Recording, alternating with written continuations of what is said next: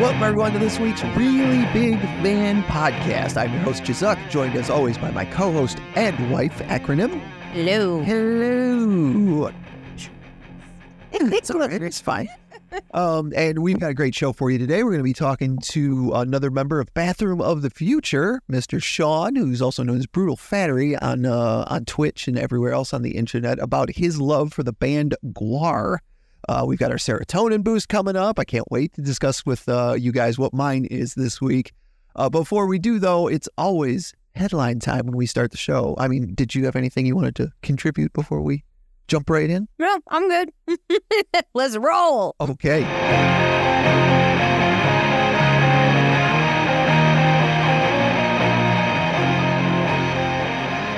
The huge news this week was it was the big weekend for Hollywood with Barbie and Oppenheimer opening on the same weekend and uh, people going to do double features of it. And the memes have been fantastic. But at the end of the day, Barbie beat Oppenheimer in its first weekend, but both films did fantastic at the box office. And it would be funny to see going forward each week if they're just the top two and how many weeks that lasts. Yeah, the staggering. What movie will eventually come in and slip through and make it like between them? Turtles.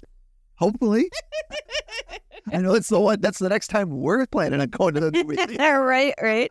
Yeah, I've been talking to some people about Barbie because they've been kind of telling me their thoughts, even though I have not seen it yet. Sure. And everybody was like, I thought this was going to be more fun. I'm having an existential crisis. Oh wow. So um, there's a lot of that apparently going on and a lot of um, There are themes. pa- patriarchy smashing. Yeah. One of the big things. So a lot, Get it. Hell yeah. a lot of men were very uncomfortable, apparently. Yeah, was it uh is it Paul Shapiro or whatever? Ben Ben Shapiro was all pissy over the weekend about for Barbie and 45 minutes. Somebody photoshopped uh, Ken Doll's body on the bottom of him completely naked.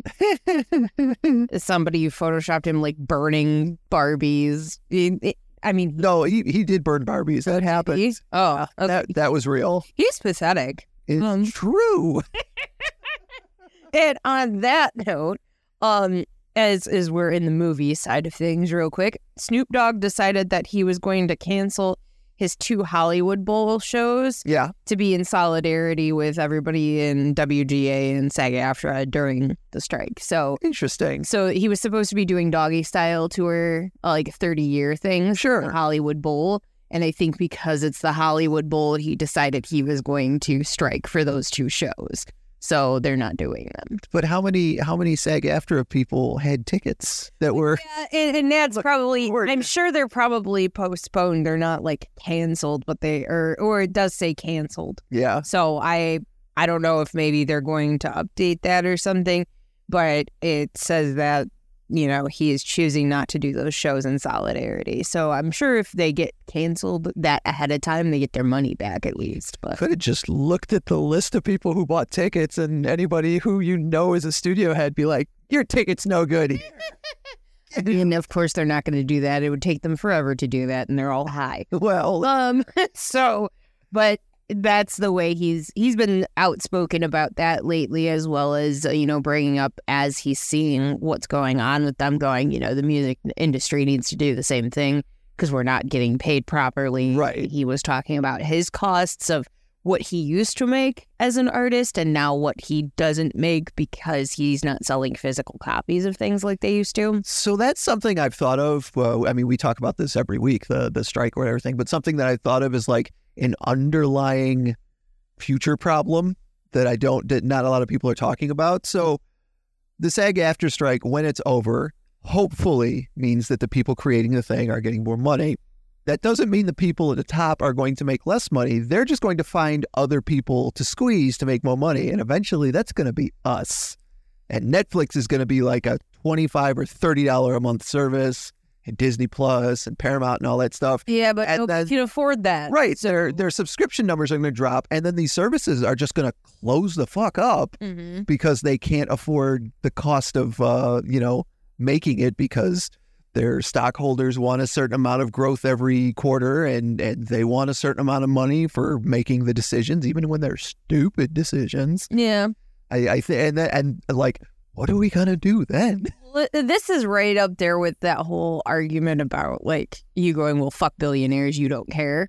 Like, Sure. It's right up there with that on the side of like I would rather people get paid fairly for their contributions, and if they're not getting fairly paid, then You'd rather not have the access to the thing. yeah, If it yeah. that people don't get to pay their bills. Well, you know, if if I'm being completely honest, you know, I am somebody that works on entertainment stuff constantly. For sure. There's 90% of it I don't get paid for. it, Right. And it's very hard to maintain that and it turns into this thing where it's like, well, if I just hang on long enough, then I'll get on a tour or Right. I'll I'll get picked up by an artist or something like that.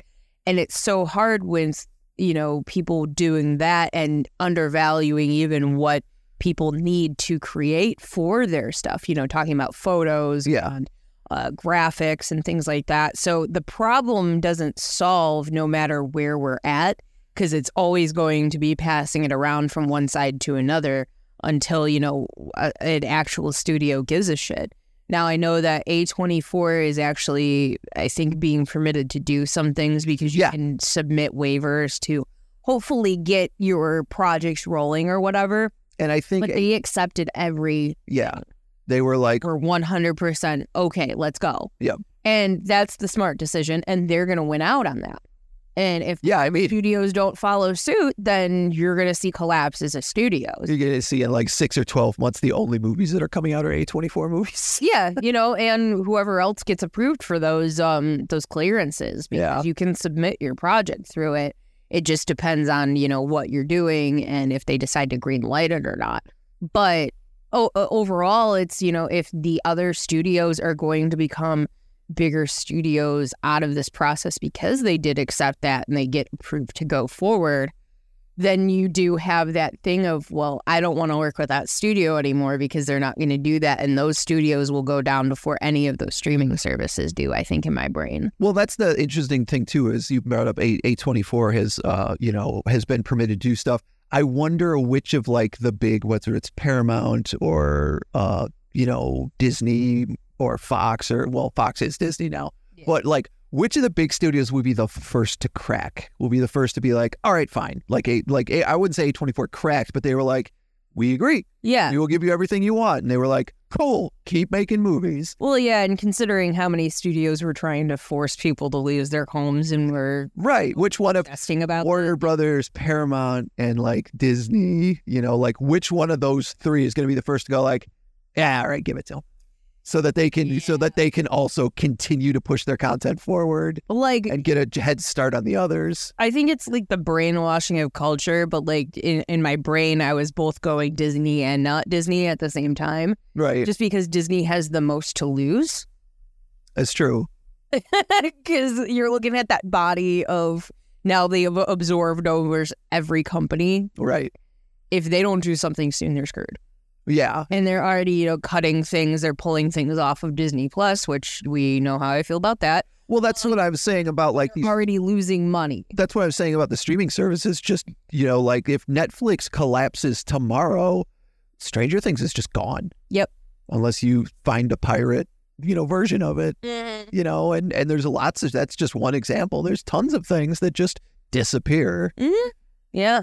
I mean, at that point, I, I would see a lot of physical copies coming in. They'd have to uh, reroute pretty much all of the remaining funding they'd have to Right. push out that. to try and push out Blu-rays, DVDs, Yeah. probably just Blu-rays at this point. Yeah. So with all of that, but That being said, uh, one of the weird things to come out of San Diego Comic Con, which we'll get into in a minute, is that uh, Marvel slash Disney is putting out a steelbook for WandaVision that does not contain any discs. It's just a steel book. If you want to have a physical something on your bookshelf because you really liked WandaVision, that's so, Hey. discless steelbook, that's fucking dumb. isn't it? I'm sorry, but it is. uh, I I would not give money to that. Honestly, No, it's like there's you're getting nothing. yeah. Is it images? Is it No, it's just a steelbook with the WandaVision cover on it and probably something on the back, and you open it up and there's nothing in there. if it was like a keepsake box, that would still make more sense. Wow. Goofy, absolutely goofy. I don't know anybody that likes WandaVision that much. Yeah, that's the other thing is like that's the project you decided to debut the uh you know discless steelbook for. Well, it wasn't going to work for Secret Invasion, though we have not watched the last episode. Uh, apparently, they're just like everybody is just kind of going, "This was useless, yeah, absolutely useless," and you took certain people off the board for no reason. Not to, I'm like, I'm not spoiling it for anybody if you haven't watched. right, Yeah. right. Yeah, like like you said, we haven't seen it yet, but I can I can honestly see where like this doesn't largely affect anything until a year or two from now, or maybe two or three years from now, when a movie decides that this happened in Secret Invasion. So now this is happening. I, I honestly think it'll come up in the Marvels to to I hope so. because the, the connection of scrolls And Nick Fury. Mhm, and Carol and everything. Like that makes the most sense to me. But yeah, I, I mean, it's been I've liked it. It's been good, but it's not been like, oh my god, I have to watch it. Yeah, it's Like we're like we have this routine of going and getting groceries, coming back. I make food. We watch whatever show we're watching, right. and so you know that's been the process. But I don't think Secret Invasion has done. The, I think that's what Disney Plus, ever since Mandalorian, is counting on. Mhm. Is that people will get into the routine that we've gotten into? It's like, oh, it's Wednesday or Friday. That I've got to watch my new Star Wars or Marvel show. mm-hmm. Yep, I can see that for sure. Well, like I said, San Diego Comic Con was the other big news this weekend that happened uh, over from Friday to, uh, or yeah, it was from Thursday to Saturday. Uh, I think we might have mentioned last week that it was going to be a very weird San Diego Comic Con because a lot of the uh, creators weren't going to uh, show up to, you know, advertise whatever projects are coming up because they're on strike. Um, they did get some of the, uh, some of the like, I think Seth Rogen was there along with the director of Ninja Turtles to talk about it Yeah. but like some of the voice actors and the actors and actresses and stuff were were not in attendance of San Diego. Everybody on my Twitter seemed to actually enjoy San Diego Comic Con more.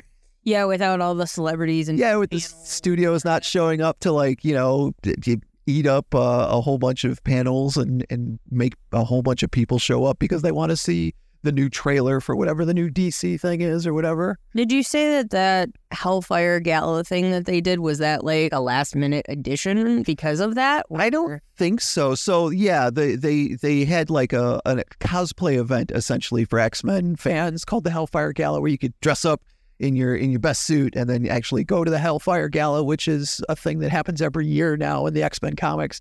Um, no, I think they've done it in previous years, but I don't think it's ever been this big. And I, you know, and I don't think they would have focused on it if they had like new Marvel movies or something to promote Mm-hmm. too. So, but it also they made sure to coincide the book, which came out today, with San Diego Comic Con. Mhm. And the reason they did that is because it is a huge sea change for the X Men books, in the same way that like House of X and Powers of Ten were a huge flip everything on its ear. Like this is this is the Empire Strikes Back of the Krakoan era. Gotcha. This is the oh no. I've been every week. I've been buying X Men comics and reading them, and knowing that this was coming is like it's just like I've been holding my breath When's it gonna drop? every Wednesday when I read like, oh, this is the last issue before the gala. Oh no! like everybody's walking to sunset and very happy, but they're not about to be because bad things are coming. Uh, one of the other things the comic companies announced is that DC is doing. I've actually got the new DC Connect here in front of me. Justice League versus Godzilla versus Kong is coming in October. you can see that. But why? So you can see Superman punch Godzilla in the snout. I want to see that, just that panel. Or like, bonk. What, how does that phrase go? Where it's like you, uh, nobody stops to ask why. like that is where my brain went with that. I'm like, We were we were so busy asking if we could that we never asked if we should. That's what. exactly. Uh, Speaking of things that are cartoon and comic related, I'll lead into a music thing for a second. So The Simpsons really does predict it all. um, as to, this is a spin post that I'm looking at. It says, as foretold by the long running Fox TV show in 1996, the legendary rap duo, duo of uh, Cypress Hill is indeed playing shows with symphony orchestras. Hell yeah. After playing with the Colorado Symphony last week, the rap group will be performing with the San Diego Orchestra tomorrow and the Nashville Symphony in September. So Cypress Hill is now being played in symphony areas. Hell yeah. I don't know if their amphitheater looked as smoky as my Snoop Dogg and Wiz Khalifa one, but if it's outdoors, I'm sure it will. Yes, absolutely. you remember, I think it was one of the first episodes of this podcast that we did when I discovered the uh, symphony orchestra version of X Gonna Give It to You Yep.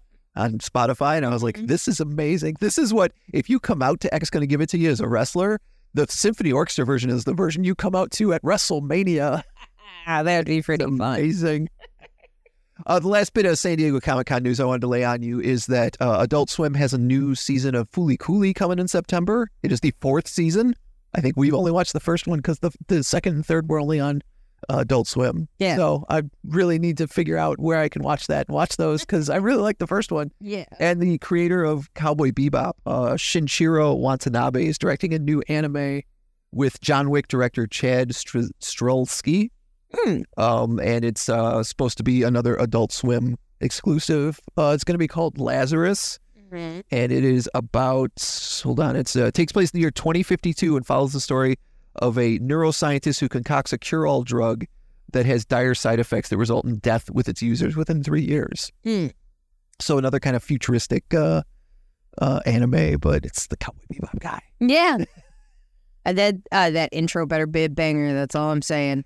I think it says uh, the trailer features music by saxophonist Kamasi Washington, as well as British electronic music DJ Floating Points. Hmm. So yeah, jazz and uh, hip hop kind of combined. That sounds good. Yeah.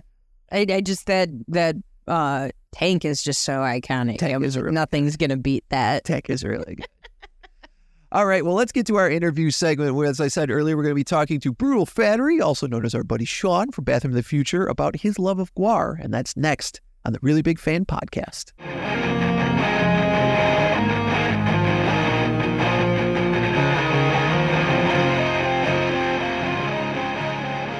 Welcome back to the Really Big Fan Podcast. Chizuk and Acronym hanging out in the studio this week. I'm excited because not only do we have basically one of the people in my life that are super f- fans of Gwar, the mm-hmm. band Gwar, which I'll, I'll get into that in a moment, but this gives us our second member of Bathroom of the Future that we've had on the podcast. We now had 50% of Bathroom of the Future on this podcast. I'm going to be aiming to make that 100%. Oh, keep forgetting there's a keyboard player. I was like 50%. So if you watch back that video and I go, wait, Yeah, I got to get Brennan. And I got to get, uh, I got to get James. James. Thank you. Yeah. James. Sean, James. welcome to the Really Big Fan Podcast. Uh, So, as I mentioned earlier, uh, one of the things that I've talked to you about is that uh, you are a fan of Gwar. Um, and throughout my life, I've always had people in my life that have been fans of Gwar, but they've always kind of been few and far between. Like, no two of them have ever known each other. Right. which is uh, fascinating to me. We'll get into in a minute. But uh, let's start at the ground floor, at the very beginning. If somebody did not know anything about the band Gwar, how would you explain to them what Gwar is? Um, are we gonna kayfabe this or what? Sure. Yes. Okay, so Gwar is basically like a moronic band of intergalactic barbarians who used to wage eternal war against Cardinal Sin and his legions, Sumic under the Master. However, at some point they destroyed a the wrong planet, and as punishment were sent to Earth, and eventually were frozen. However, during the 80s, the hole the ozone layer caused by uh, the poofy haired glam rockers actually thawed them out, and their manager, Sleazy P. Martini, uh, stumbled upon them, got them addicted to uh, mostly crack, and uh, handed them instruments in exchange for going around earning Sleazy a bunch of money. They also killed and tried to mate with anything they possibly could. Um, but yeah, since the 80s, they've been killing many people. Somehow I, I've survived like 30 or so shows. That's Uh, impressive. and uh, I don't know how I just make it out alive, covered in blood, and just do my best. Somehow they come back to the same venue the next year. I don't know why they allow it. And, uh, it just happens. I've heard about the blood. I've heard about Yes. people saying if you ever get to photograph the elusive Gwar, watch out for the blood. Yes, they have. They have like I've seen on stage. They'll bring out like a big meat grinder, like a giant meat grinder, then put people in it Mm-hmm. and crank it, and then blood will fly out. Yeah, Jerry Springer got fed to that one. Somehow he came out alive for a while. Yeah, no, it's it's it's amazing how they discorporate them in the meat grinder and then somehow put them back together. I I don't get it. But hey, like that's why I'm, I'm on this side of the stage. Right. So let's let's get a little more personal. Where did you come in as far as Gwar? Like, what was your first exposure to the band? Um, very first, you know, like Beavis and Butthead and watch them. Um, Yeah. So I'd see that in some episodes. Um,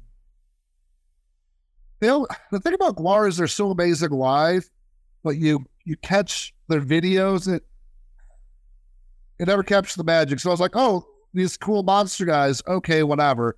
And then they had like bit parts, of movies and stuff. Um, Right. But yeah, like, uh, how they, how they, I really got hooked on them when I was in high school. Uh, I started hanging out with, you know, my new friends. My one friend Richard wanted to go to the show. We weren't able to go, regardless. But it was a weird coincidence where, like, I had happened to borrow my like cousin's Genesis, and I'd play the Beavis and Butthead game, and then like, my one friend's like, "Oh, we should go see Gwar." And again, we we couldn't make a ride happen because we're dorks. Um, but we, we hung out at his house, played video games and such. And uh, I listened to Ragnarok and the album uh, America Must Be Destroyed. And I just knew this was perfect for me from the get. And I mean, you know, I, I, I can't even act like the like the music was cool. There was it was something. I, I'd already heard like ICP and Marilyn Manson before that. And it, in some ways, it wasn't as dark, but like it really grabbed me in a certain way. Like I knew this was to be my thing when I was like 14 years old. Interesting. Yeah, there's like a, a bit of a cartoonishness to them. Like I've I've heard people uh, say that like um, Rob Zombie has a bit of a cartoonishness to him, or even Marilyn Manson to a degree that you know some other artists that go dark do not have. Um, and there's definitely that with Gwar. I remember being exposed to Gwar through the Idiot Box that was on MTV. It was uh, the guy from Bill and Ted's Excellent Adventure, the blonde guy. I can't remember his name, Alex Winter and he had like a sketch comedy show, and then they show videos in between. But he did a bunch of The sketches Lost Boy? Was with he the Gwar. Lost Yeah, Boy? yeah, from the Lost Boys. He did a bunch of sketches with Gwar, and I was like, "This is insane." And then eventually, I met somebody who had albums of Gwar, and I listened to a couple of songs. and was like, I had the op- exact opposite reaction you had. I was like, "This is not for me." Yeah. Um. Well, with that though, I knew the subject matter was cool, but like Dave Brockie's voice is something else. And unfortunately, like the same way like my era emulated Beavis and Butthead and whatnot, a lot of the ways I deliver words are from listening to so much of that stuff. Like I was just so obsessed as there's. I mean, if you watch a thing or you like listen to some banner between it, you can see directly where I stole shit from Brockie countless times throughout my life. But like the single voice was different, and then so I, I gravitate towards like some of the other characters because I always, up until the metalcore days, they would always have like two, three other characters per album singing songs. Uh, so like Casey Orr as Beefcake and Mike Bishop as Beefcake for Casey Orr out of the two, um, from those eras because there's been like five Beefcakes. But uh, which like, which I- instrument I does like Beefcake? Which instrument Well- does Beefcake play? Bass. Okay, Yeah, he's the the giant uh Spartan warrior one. Uh there? This guy. Can't really see, but he's there. I, I swear it's there. Uh but like I I want to listen to that stuff. But like there was cool things about it, but like when you hear somebody that sings in a way you've never heard, you gotta kind of like let it become part of you. It's not like it's like Tom Waits or something, you know. It's like you know, just Yeah. go, oh boy, this this is gonna be this is the best thing I ever heard in my life. But like I I knew from the get that Gwar was that way, especially I already knew there was like comics and like uh you know they never they never really had action figures, but eventually they had like uh Warhammer style uh figures for the Rebel and Antarctica game and Sure. there was there were so many attacks. Like you you look at the, the CD book and there'd be like the real picture of them and these just perverse drawings that like you have to hide from the parents because uh, it's just you know very lewd. Yeah, it was definitely a thing. that I was like, I can't play this very loud at home. Mom will ask me what the hell is that. So I managed uh, uh, the the hiding from the parents thing. One year I managed to get my mom to uh, buy me Ragnarok on CD at it was in stock at Meijer, and thankfully she didn't even look at the track list or listen to it because the first song "Meat Sandwich" is like, you know, telling you like, uh, uh, "Don't send me Jesus, he's only a man," and all these things. I'm like, oh, martyrdom, you know, about uh, don't die for the dead religion, dead religion die. This is my Easter present. that makes it even better, man. happy Easter. Here's Gwar. now there now you have to find like a drawing of the guys in Gwar, but put little bunny ears. Little bunny ears on the guys in Gwar. There's, there's, I think there's a video of them wearing, like, doing an Easter egg hunt with the bunny ears on somewhere. Yeah. of course there is. That's That would make amazing. That would make sense. So, Sean, speaking of drawing, you are also an artist. Uh, you're you're on Twitch. You're doing wood burnings. You do uh, designs do. for your band and, and all that stuff. Um, I do a thing or two. was the art that Gwar uses like kind of an influence on you as far as getting into drawing that kind of thing? Um, oh, 100%. Plus, like, yeah, I got, I got into this, I got heavy into them in high school. I, you know, like, of course, you know, that's all I did was draw them. Like, I, Warren, like, Ninja Turtles are kind of the things that I can just, I don't need a reference. Yeah, A reference will make it better, but, like, I know the angles of the stuff at Gwar because I obsessed with the pictures that much. Right. I- a lot of my friends in high school, there was like at least like five, ten of us that were like just obsessed and like get that into it, you know. You try to like out fanboy the other ones, yeah, Right. to It, be yeah, the that- bigger that's bohab. a thing that happens when you're in high school. And, and forever for a lot of fandoms. and Yeah, for some. I, I still do it with Fall Out Boy. Do you? I was like, that was like the I, I I was the first person out of my group to ever find Fall Out Boy, and first person I ever knew to find Fall Out Boy. So I'm very hmm, about it sometimes. You mentioned you mentioned Ninja Turtles, so I have to sidebar about this. Uh, how do you feel about the new movie that's coming out? Um, I usually don't watch trailers. I happen to watch this trailer. Uh, I I like the stylized nature. I, I think that everybody involved loves it, and um, I haven't started collecting them yet. But this looks like a respectable reboot, whatever. But they can keep making this stuff running into the ground, and they're going to keep reissuing the same toys I had as a kid. I can Yeah. buy them for ten dollars. Like I, I was looking at like, like I had to do whatever I could not buy like Baxter Stockman and Rocksteady the other day at Walmart. Yeah. But uh, like, if that's going to come out every time, let, let them do their thing. Who cares? I'm glad that like is they don't have those creepy faces like that one set I saw? Yes, yeah. There was a set we saw at Walmart that had like very exaggerated faces that were like, yeah, that was when that was when the toys started getting really silly. But I Oh, it uh, does I it, it does warm my heart whenever we go shopping and I see the toys on the shelf that are identical replicas of the toys that were on Yeah, the shelf when I it's was a kid. Yeah, it's and just affordable. cool. I mean, There they're was a half little the price of a reaction figure. Yeah, yeah, that always. So- I would have more of those reaction figures if they were the price they're sh- they're supposed to be. Like Star Yeah. Wars figures were like four bucks maybe when I was a kid. And those reaction figures were like twenty dollars. Yeah, And the remakes of the Ninja Turtles are straight up ten bucks right now. So, Yeah, It's awesome.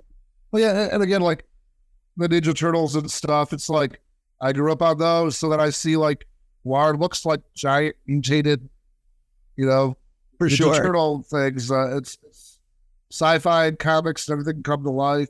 Plus, I played Warhammer for a bit when I was like really young, like 10, 11, 12 stuff. Okay, So same deal. Magic the Gathering cards. all Yeah. that stuff being thrown into this weird heavy metal punk rock theatrical show. Are you into Lord of the Rings too? Um, yeah, so you all would have loved by fifth grade teacher. He actually owned the hobby store. So we read, so we read The Hobbit. Whenever he taught us like a, a history thing, it was like like uh the Vikings and stuff. So it was like Vikings versus the natives. We all got little figures uh that we'd play like a turn-based tabletop game. And they had it up through like the Civil War or something. Every historical thing we we'd actually play that tabletop turn-based stuff as a class. Wow. Uh, That's we were, amazing. We were, we were given like, of course, like would give away like a gift card to a store for Right. Christmas. So, so of course now like yeah we got one free figure. We're out of pay now. We want the whole like how to play Warhammer kit for Christmas. So uh, Yeah, that's But- cool. but then we read The Hobbit as a class, we did all that stuff. So I'm not like super into Lord of the Rings. I I, I loved it visually. I liked the original trilogy of the Lord of the Rings movies. Hobbit was too CG for me. Yeah. But yeah. And like I, I don't read like I used to be able to. So I feel that like, I, I- I can't pummel through books like I used to anymore. Yeah.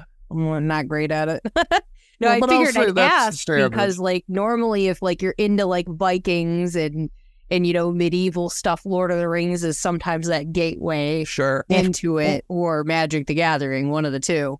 yeah, and I I was pretty heavy into Magic the Gathering during like middle school too. Uh, I killed away all my cards at the end of the eighth grade because I thought like who's school to me, I was going to be cool. Ah. No, no, but like a couple months later, I'm collecting Spawn toys, playing video games, obsessing about you know the the the band of the alien that pees on everybody. I used to when I worked at the game store, I always used to tell people when they were selling their collections, I was like, keep one deck. If you're gonna sell your magic cards, keep one deck because you might fall back into it. And if you do, you're gonna be very upset that you didn't at least keep that one deck that you used to play all the time. Oh, yeah. and incidentally, Gwar would play that and uh or D and D on their on their boss. Like that was, you know, they all. I I read like various members talk about like what decks people would play, like and it Yeah. kind of would make sense. One's red and black, like obviously that's why he's obsessed with this kind of imagery. It shows in the character. It's funny, I never put it together the idea of Warhammer and Gwar. Like those those two fandoms do completely those those Oh, yeah. are those circles mesh. For And, sure. uh, when they uh, came back strong in in 01, in 2001, with Violence Has Arrived, it was like the first time they really like outsourced for their art completely. And they had the Warhammer artist Adrian Smith do the cover. nice. Uh, so, and it was some iconic imagery. It was great. So What was out the of like the oh, sorry, go ahead. Oh, Uh, out already of all you. of the bands that like you listen to over time, uh, is it the theatricality that kind of gets you interested into certain stuff, or is it just specifically Gwar that you like, or do you like stuff like Ghost and things like that too? Uh, well, other than the fact that like I saw Green Jello on MTV first, um, well, it's kind of like the first gimmick band I cared about. But I've loved a million gimmick bands since. Uh, me and my friends would always try to get like, like we we were making costumes and trying to basically like totally not be Gwar guys, but like yeah. trying to start like grindcore and like death metal scary things. We had friends that did the same thing downriver. I don't know if you guys remembered Hate Work back in the early 2000s. They ended up doing a lot of sounds like, familiar. That's familiar. they ran a lot of the like Harpo's opening gigs. So, Yeah. you know, whatever. it, was, it was always like, we're totally not just ripping off Gwar. We're doing this. It's like, yeah, anybody who doesn't know is just super you're odorous. Like, you you mentioned Green Jello. That's what I was going to say. I that was the band I was the most familiar with in the '90s. They had that Three Little Pigs song with a claymation video, and it was so cool. And then like instead of putting out an album, they put out a video cassette Hmm. And then Yep, the yep. record company said, like, no, you have to put an album out. So Yeah. The album was the soundtrack to the video cassette kind of thing. That's fun. Um, how Green Jello and Gwar have a connection, but I am fuzzy on what it is. Can you elaborate? Um, uh, so, I mean, honestly, we, we should message Bill Manspeaker, given the day he might actually answer it properly. But uh, from what I gather or half read somewhere, I think Gwar went through uh, like Buffalo, New York one time, and they just hit it off and kind of like showed. I, I, I think like one of the Gwar guys showed like the Green Jello guys how they made the costumes. Ah, yeah, But, okay. uh, now, now, however, Gwar went on to do much, much better and start casting stuff right. and, you know, use like injectable latex foam. Green Jello to this day is still using colored duct tape. Yeah.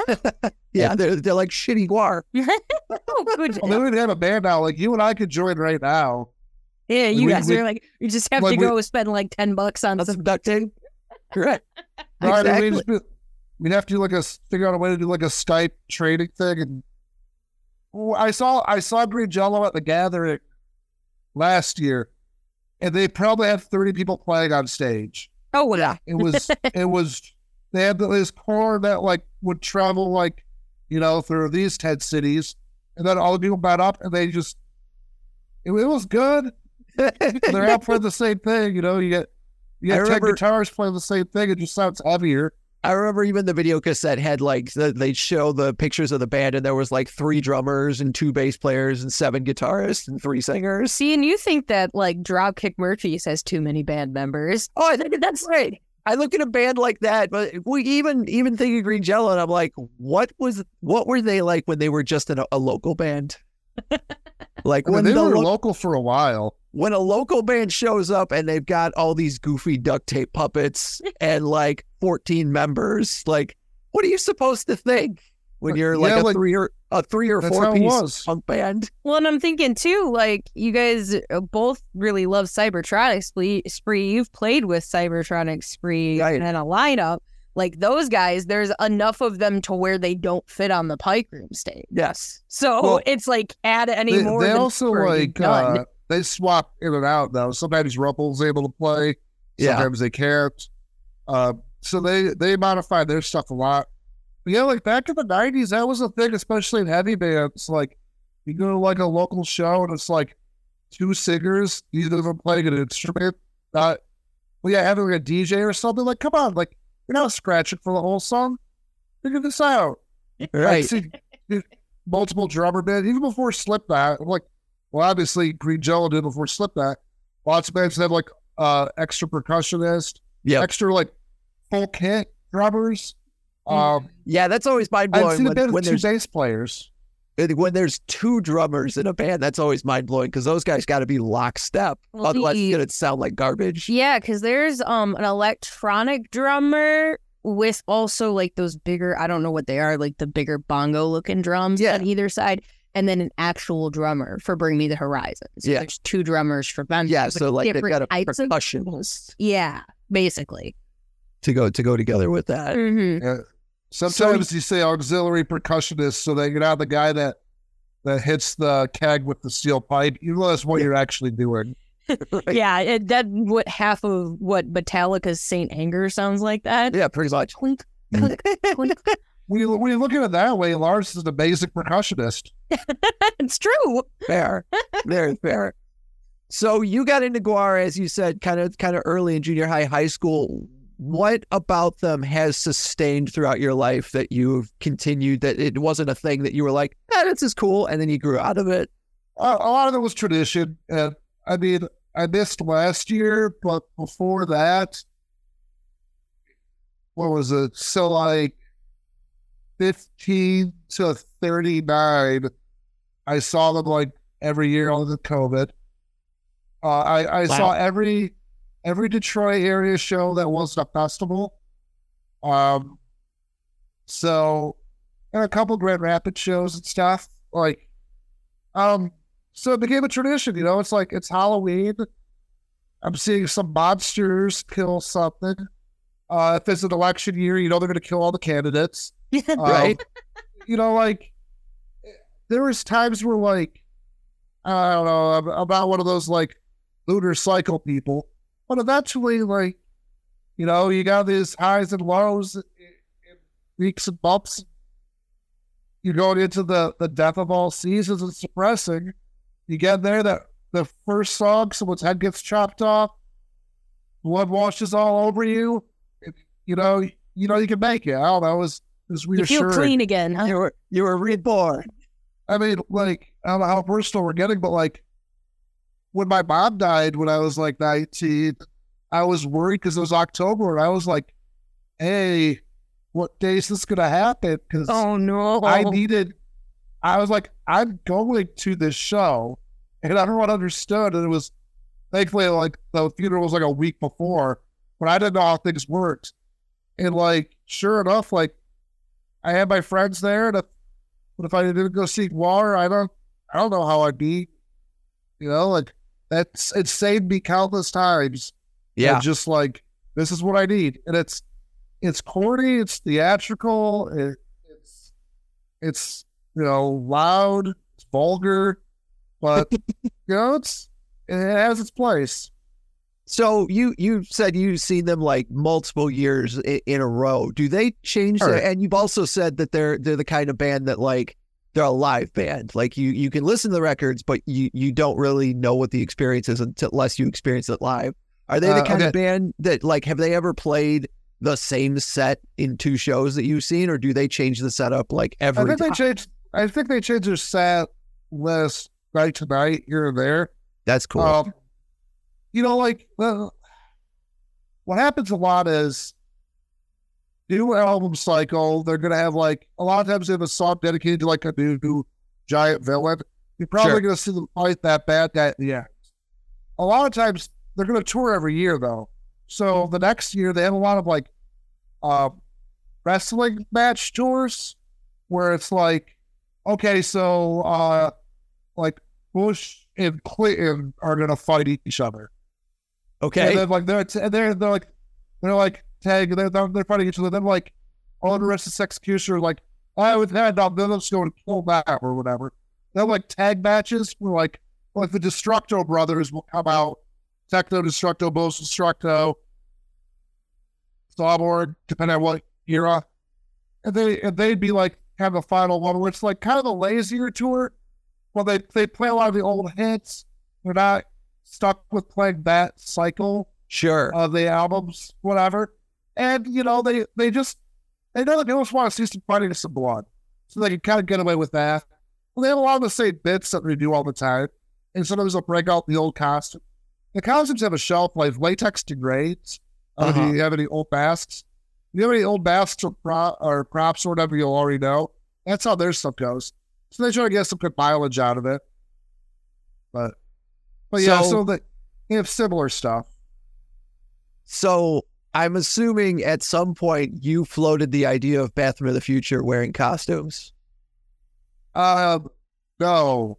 No. Okay. However, however, yes, I have tried to get something going with Tim countless times where we were going to do stuff. And before Back to the Future was a thing, we did have silly ideas for like special occasions. Sure. Um, I don't know, like I don't think we're going to do any costume thing unless we get like on like a cheapy creepy or something. Right. Yeah. Some some kind of Halloween show. But I was gonna um, say, like, you guys now there's four of you. You guys could be Ghostbusters. It's true. yeah, there, there's already proton packs and the band, the proton packs. And Yeah. there's like a lot Oh, of okay. stuff. Um, and so here's the other thing. We thought about like we did Dragon Con and we have all these other cons that we're like trying to get on, trying to make work out. Um, the main reason we don't even cosplay for that stuff is that we don't want someone to see us for the first time and think that we're like a Ghostbusters themed band because those exist. Yeah. And No, that, that's that's fair. Because you do it as a band, you want to do the thing. Like, uh, let's say there was like another downriver uh, show. We we could be silly and wear costumes for that. But like, we were so particular. If we do it the wrong way, like let's say we look extra science fiction, and back from the future to a sound like it.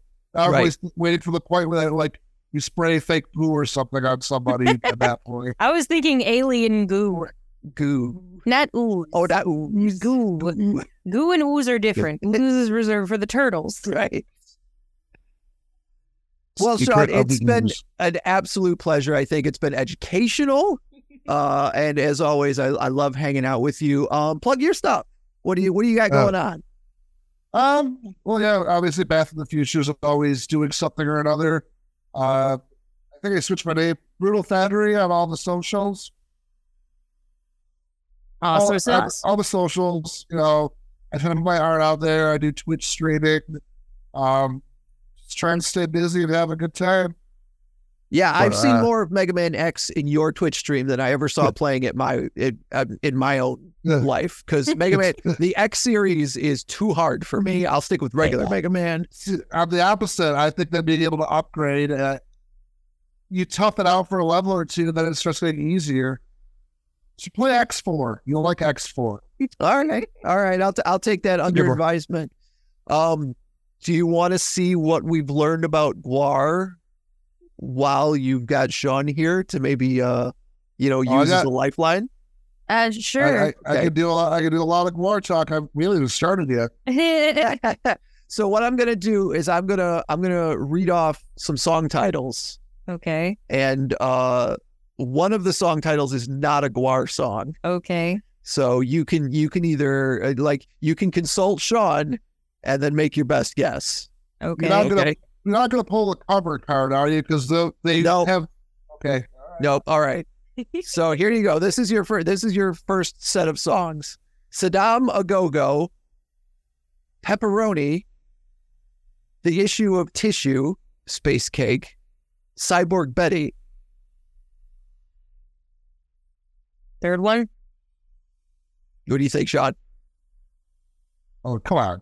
I mean, all- well, that's the thing. He's gonna know, so I really can't ask him for help because he's just gonna give the answer. He, he probably know.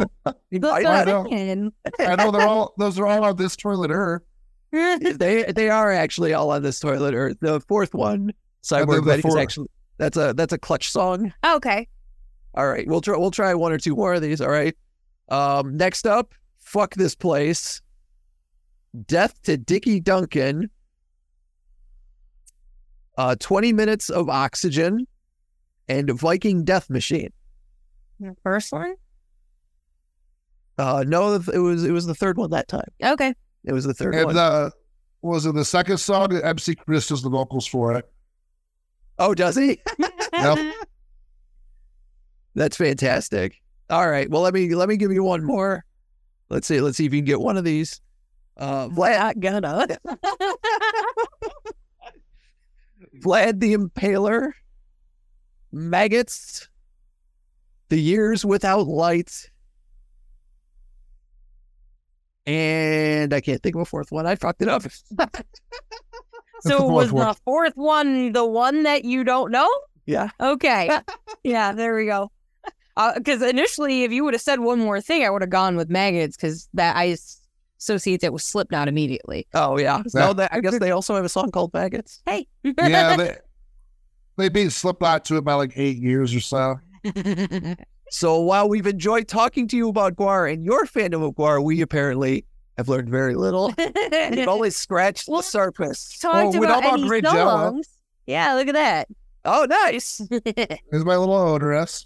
That's awesome. Well done, sir. How long does that take? Uh, I think this was like two streams, probably like three hours. Three hours total? Wow. Probably. I dig it. Very cool, man. Well, thanks for coming on the show, Sean. Oh, anytime we'll, we'll figure out a thing. We Yeah, gotta we'll get have to- Bren- Brendan with his pinball. He can Oh, get yeah. going about that. So Yeah. There we go. Yeah, James is going to be the tough one. James is the one I'm Uh, going to be. I mean, Coheed and Cambria is kind of like be. Ooh. Yeah, because for you me. can talk about the comics and Yeah, there we go. I, I know a little bit more about Coheed than I do about Gwar. So All right, Sean, you have a fantastic night. Let's see you too.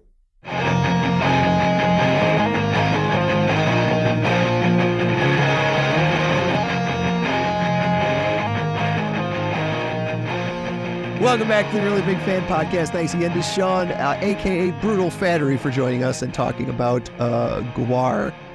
Very strange band. Yeah, a lot of people. They were. Uh, there was a, I think, an after party thing in Grand Rapids somewhere where they were doing a Gwar show after Upheaval. Okay. Like it was part of the Upheaval after party or something. Yeah.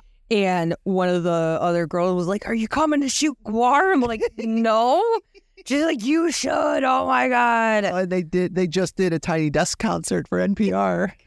The Tiny Desk concert is like it used to be like you'd have like somebody like Mac Miller in there, and then Yeah, all these indie artists. Yeah, and now now it's like juvenile Cypress, Cypress Hill Gwar. Right. it's getting off the. I don't know. I don't know when it turned the corner, but now it's the new like. Have you played a Tiny Desk concert yet? Then you're not a real band. Yeah, I love it. You can, of course, follow uh, follow Sean at Brutal Fattery on Twitch, on uh, I believe Instagram, and uh, you see some of his art. And you can uh, check out Bathroom of the Future wherever you like to stream your musics. It's serotonin boost time.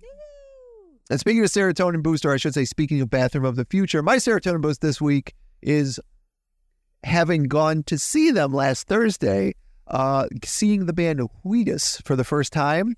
You see it like Wheaton. Wheatus. Wheatus. Um, I I knew Teenage Dirtbag, and I spent the week listening to some of their hits on Spotify, so I would know a couple of songs going into it. Uh, they might be my new favorite band. They're way better than they should be. They were so good. They're ama- Every musician in that band is amazing. Yeah, absolutely amazing. It's one of the things I discovered listening to their stuff on on uh, streaming was that they some of the covers they do are like Rush or there's one of my favorite tragically hip songs that they covered on a on a live album and I'm like ooh I like this and then listening to some of their originals I'm like this is fun and boppy and stuff they let the crowd choose the set list Yep.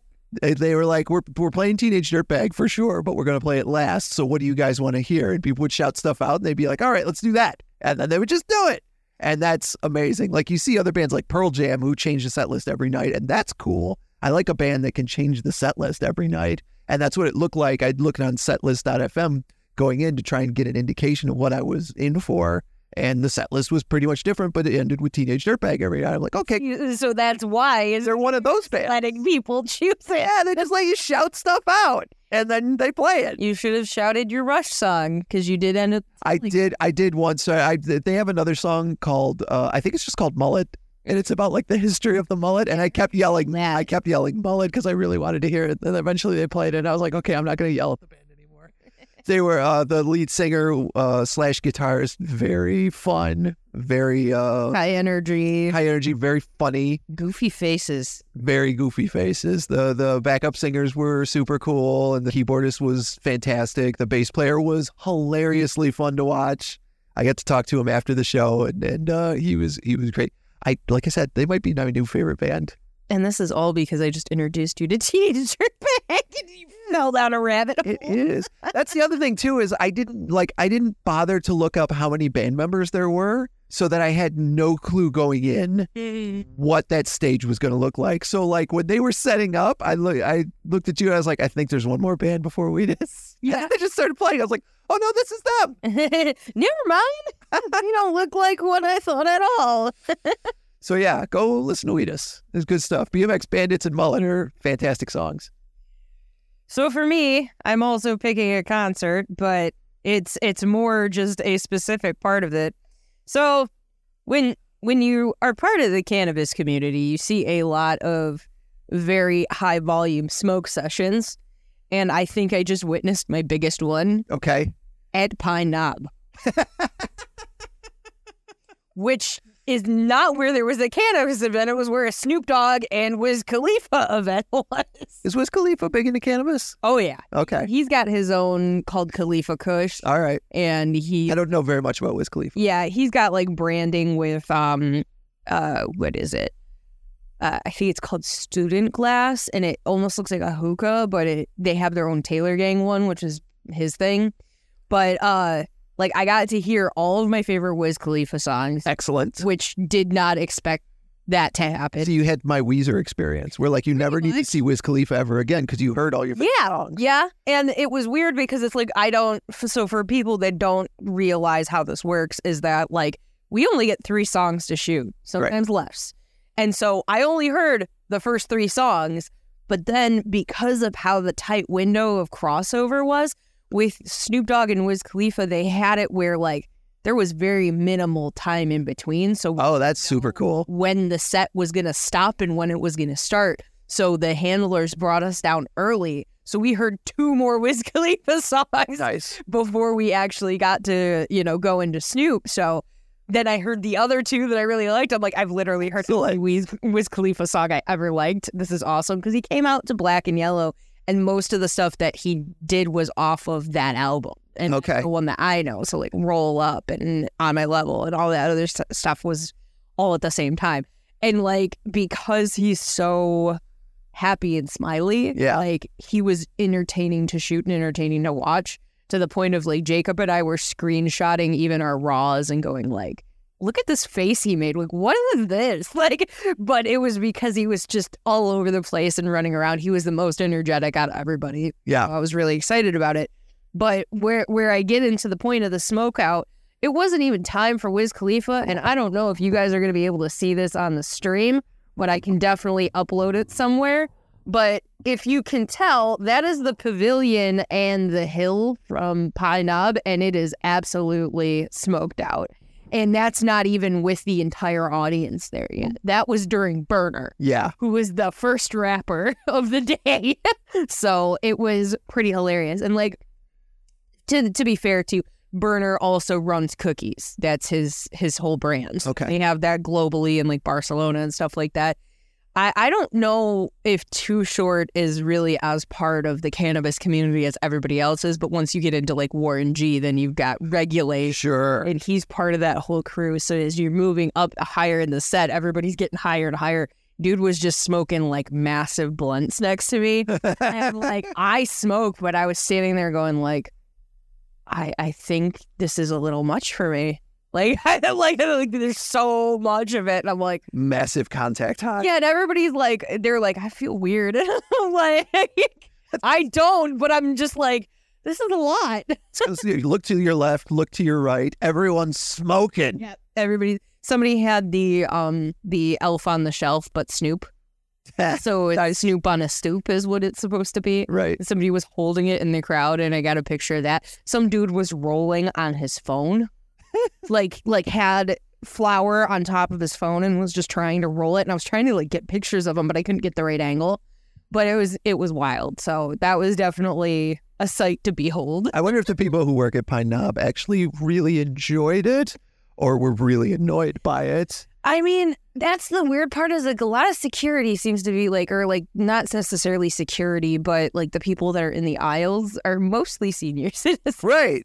So I would have to think that either they've been to Woodstock or are very against Woodstock. I'm saying. I wonder if they were like, "Eh, this is fun, whatever. If they're like, ah, every, everyone's just smoking weed. We're not going to have a problem here. Right. Or if they were like, I mean, there was a whole crowd of cops, but like they can't, they're not going to stop it because it's sure. perfectly legal.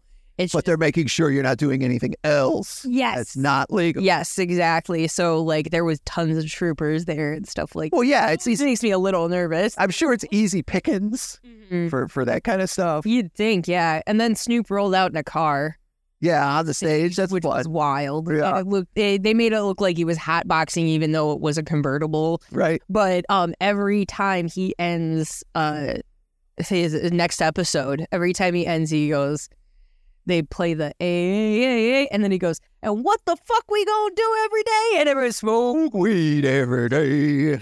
you motherfucking right. And so like I I try to be as understated with like my excitement with these things. Yeah. Even though like one of the handlers definitely saw me singing Wiz Khalifa, don't get me wrong. but like I try to like as I'm I'm working, I'm shooting, sometimes I'm mumbling and I don't Yeah. realize it or whatever. But when he did that, I was standing on Brandon's stool because he like was like, You're short, you need to hold you need this. So I'm standing on it and then when he goes, What the fuck we go do every day? I was just like I had my hands up, I was just like, smoke weed every day.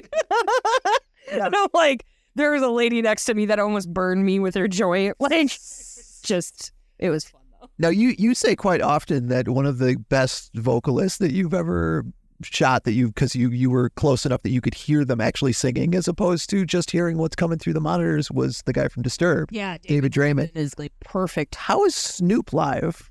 So Snoop is good live. Um, sometimes, sometimes rappers will do this thing, and I can't really. Re- I couldn't hear it as much this time, but I think at the Fillmore show they might have had like underplaying. Like a backing track? Yeah, and like I hate when rappers do that. That drives me nuts. Sure. I don't think he did it this time. And it sounded like with Wiz Khalifa, it only had like the ad libs in the background, Sure. stuff like that. But there will be some rappers where like Snoop did do it once when he played Movement. He was supposed to technically be DJing as DJ Snoopadelic. Silly. Um, and like they played his full song like with his vocals on it, and Mhm. he was rapping over it, and it drove me absolutely bonkers. I guess I can kind of understand it. Like uh, it's if you're gonna if you're gonna Uh oh, there it is. I, I must. I think you bumped the yeah you bumped the thing. But like if you don't want to ruin the the, the experience for the live crowd, you play the backing track yeah, behind you. So that like if you don't judge your breathing right, you're just like between right. a couple song between a couple words, at least the backing track will pick up for you, kind of thing. Well, that's where you like seeing rap shows is really interesting, and this was actually something even that um my buddy Alfred Banks, who raps in New Orleans and he does tours and stuff like that. He asked the other day, like, what do you guys prefer? Do you prefer Right. somebody to rap over their tracks or not? The majority of us were like, no, it feels like mm. karaoke when you do that, Yeah. and it's not not good. Like if you're there to perform, perform it. So like I didn't take any issue with anybody that I saw because I feel like they all were performing very well for the Snoop show.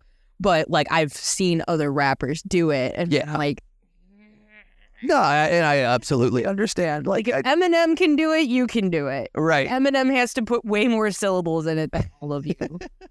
he did Rap God live, and that will still be one of the craziest things I have ever seen in my life. I like that. That should be on a shirt. If Eminem can do it, you can do it. Which Snoop did end up at Mom's Spaghetti too. yes, he did. Yeah, so uh, full circle there. There you go.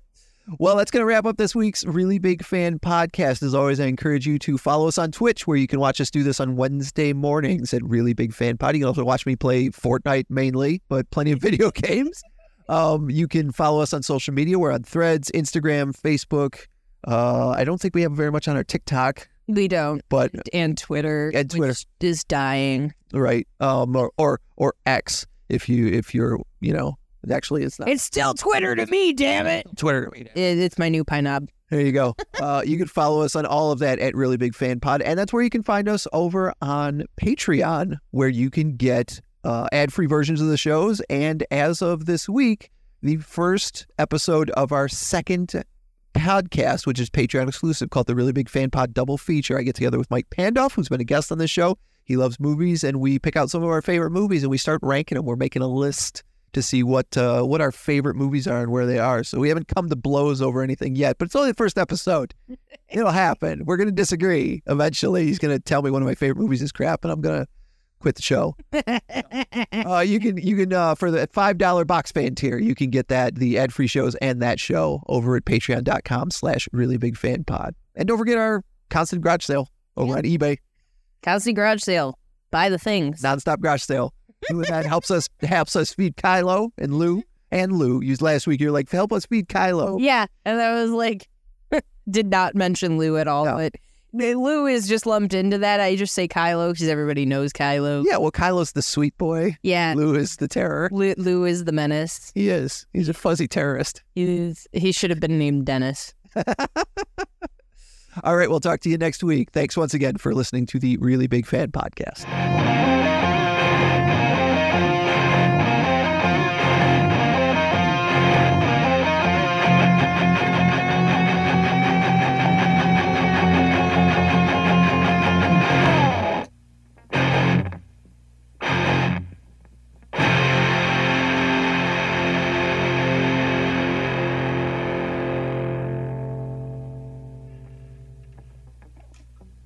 The world is lucky that I never became a teacher. Did you did you have aspirations to be a teacher? I thought I was going to end up a history teacher When was this? uh, when I was in like high school, like first few years of high school. High school, really? Yeah, um, I had a lot of really good history teachers. Like, um, my my teachers, Mr. Gold and Mr. Danziger, were like my favorite people. Yeah. And uh, it was funny because they were like the mayor from Nightmare Before Christmas, Okay. but like two separate people. Right. Like Mr. Gold was more of like the gruff one, and then Danziger was like super smiley. So like I always hung out with them, which was weird. Right. Like I was I was a nerd. What do you want? But I always thought between that and like my cousin was a teacher, my uncle was a teacher. It Interesting. always just seemed like like that's where I was headed because like those two were also history teachers. Yeah. So I was like, yeah, I, I could be a history teacher. I'm like really into this stuff. And I ended up getting like heavy into taking history classes. So like I took AP American. Right. They have us do like 1845 to 1945 and then 1945 to present or something like that, or like 1800s, wherever the Civil War was. But they also had like Old West, Civil War, World War II. Like you could take all these extra classes. Right. I took World War II because I'm a weirdo and I wanted to know more about Well, World War II is fascinating. it is fascinating. I always feel like bad saying that it's fascinating. Right. It was fascinating.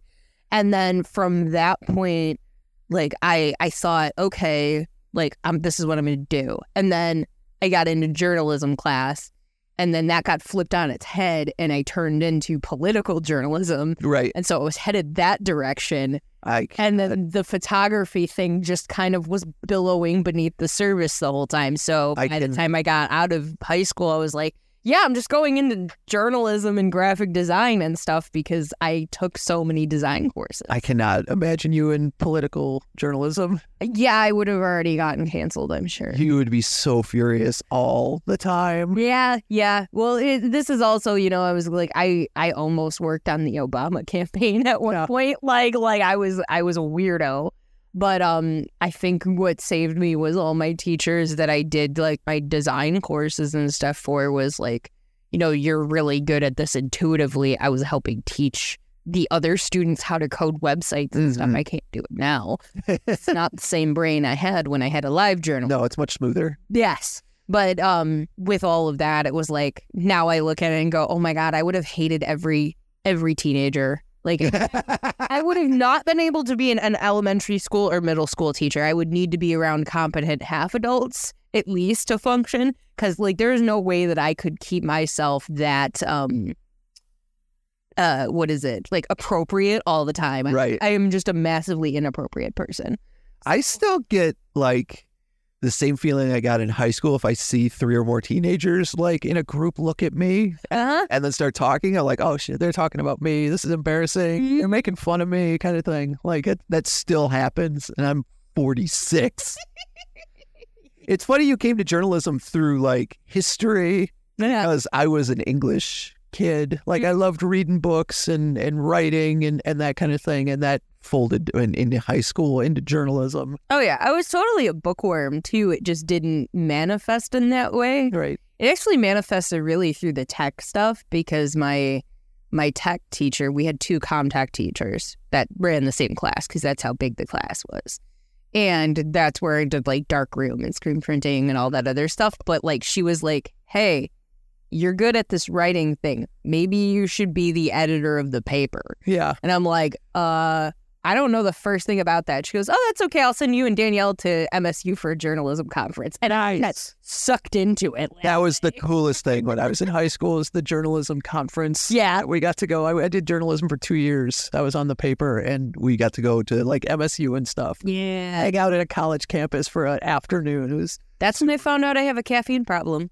yeah, I don't, not surprised. I couldn't find a coffee shop on the campus. So history was your, was your like great subject. What was your worst subject? Oh, God, anything scientific or math. Yeah. Math, especially. I, Math. I, I would say math. Up top. Up top. Yeah, definitely math. Um, I was always like skating by with math. I was, like the craziest math teachers too. They were like so mean about it. I was an all A student until junior high school when they introduced us to algebra. yeah. That was like the first C I ever got. And I was devastated. And it was all downhill from there because once I figured out that you could get a C but still pass. I was like, oh, well, then why am I working so hard? Mm, So one time my mom was working and she brought up to one of the patients because she worked in a dental office, uh, said like, "Oh yeah, you know, my daughter does this and this in school or whatever." And then she's like, "She's not that great at math though." She's like, "Oh, it's okay, honey. She'll grow out of it." And she goes, "I don't think she will." And she goes, "Why do you say that?" And she's like, "She's 24." and they're like, how old were you when you had her? Like it was like some sort of devastating thing. But like, no, I I've never been good at math, and that led into biology. And then there was a kid that tried to cheat off me in biology, and I I told him like, I don't know why you're copying off of me, bro. I'm in as bad grades as you. And he goes, but you're at least getting a D. I'm getting an F. and I'm like, fair. Okay, get me a cigarette, and you can have my paper.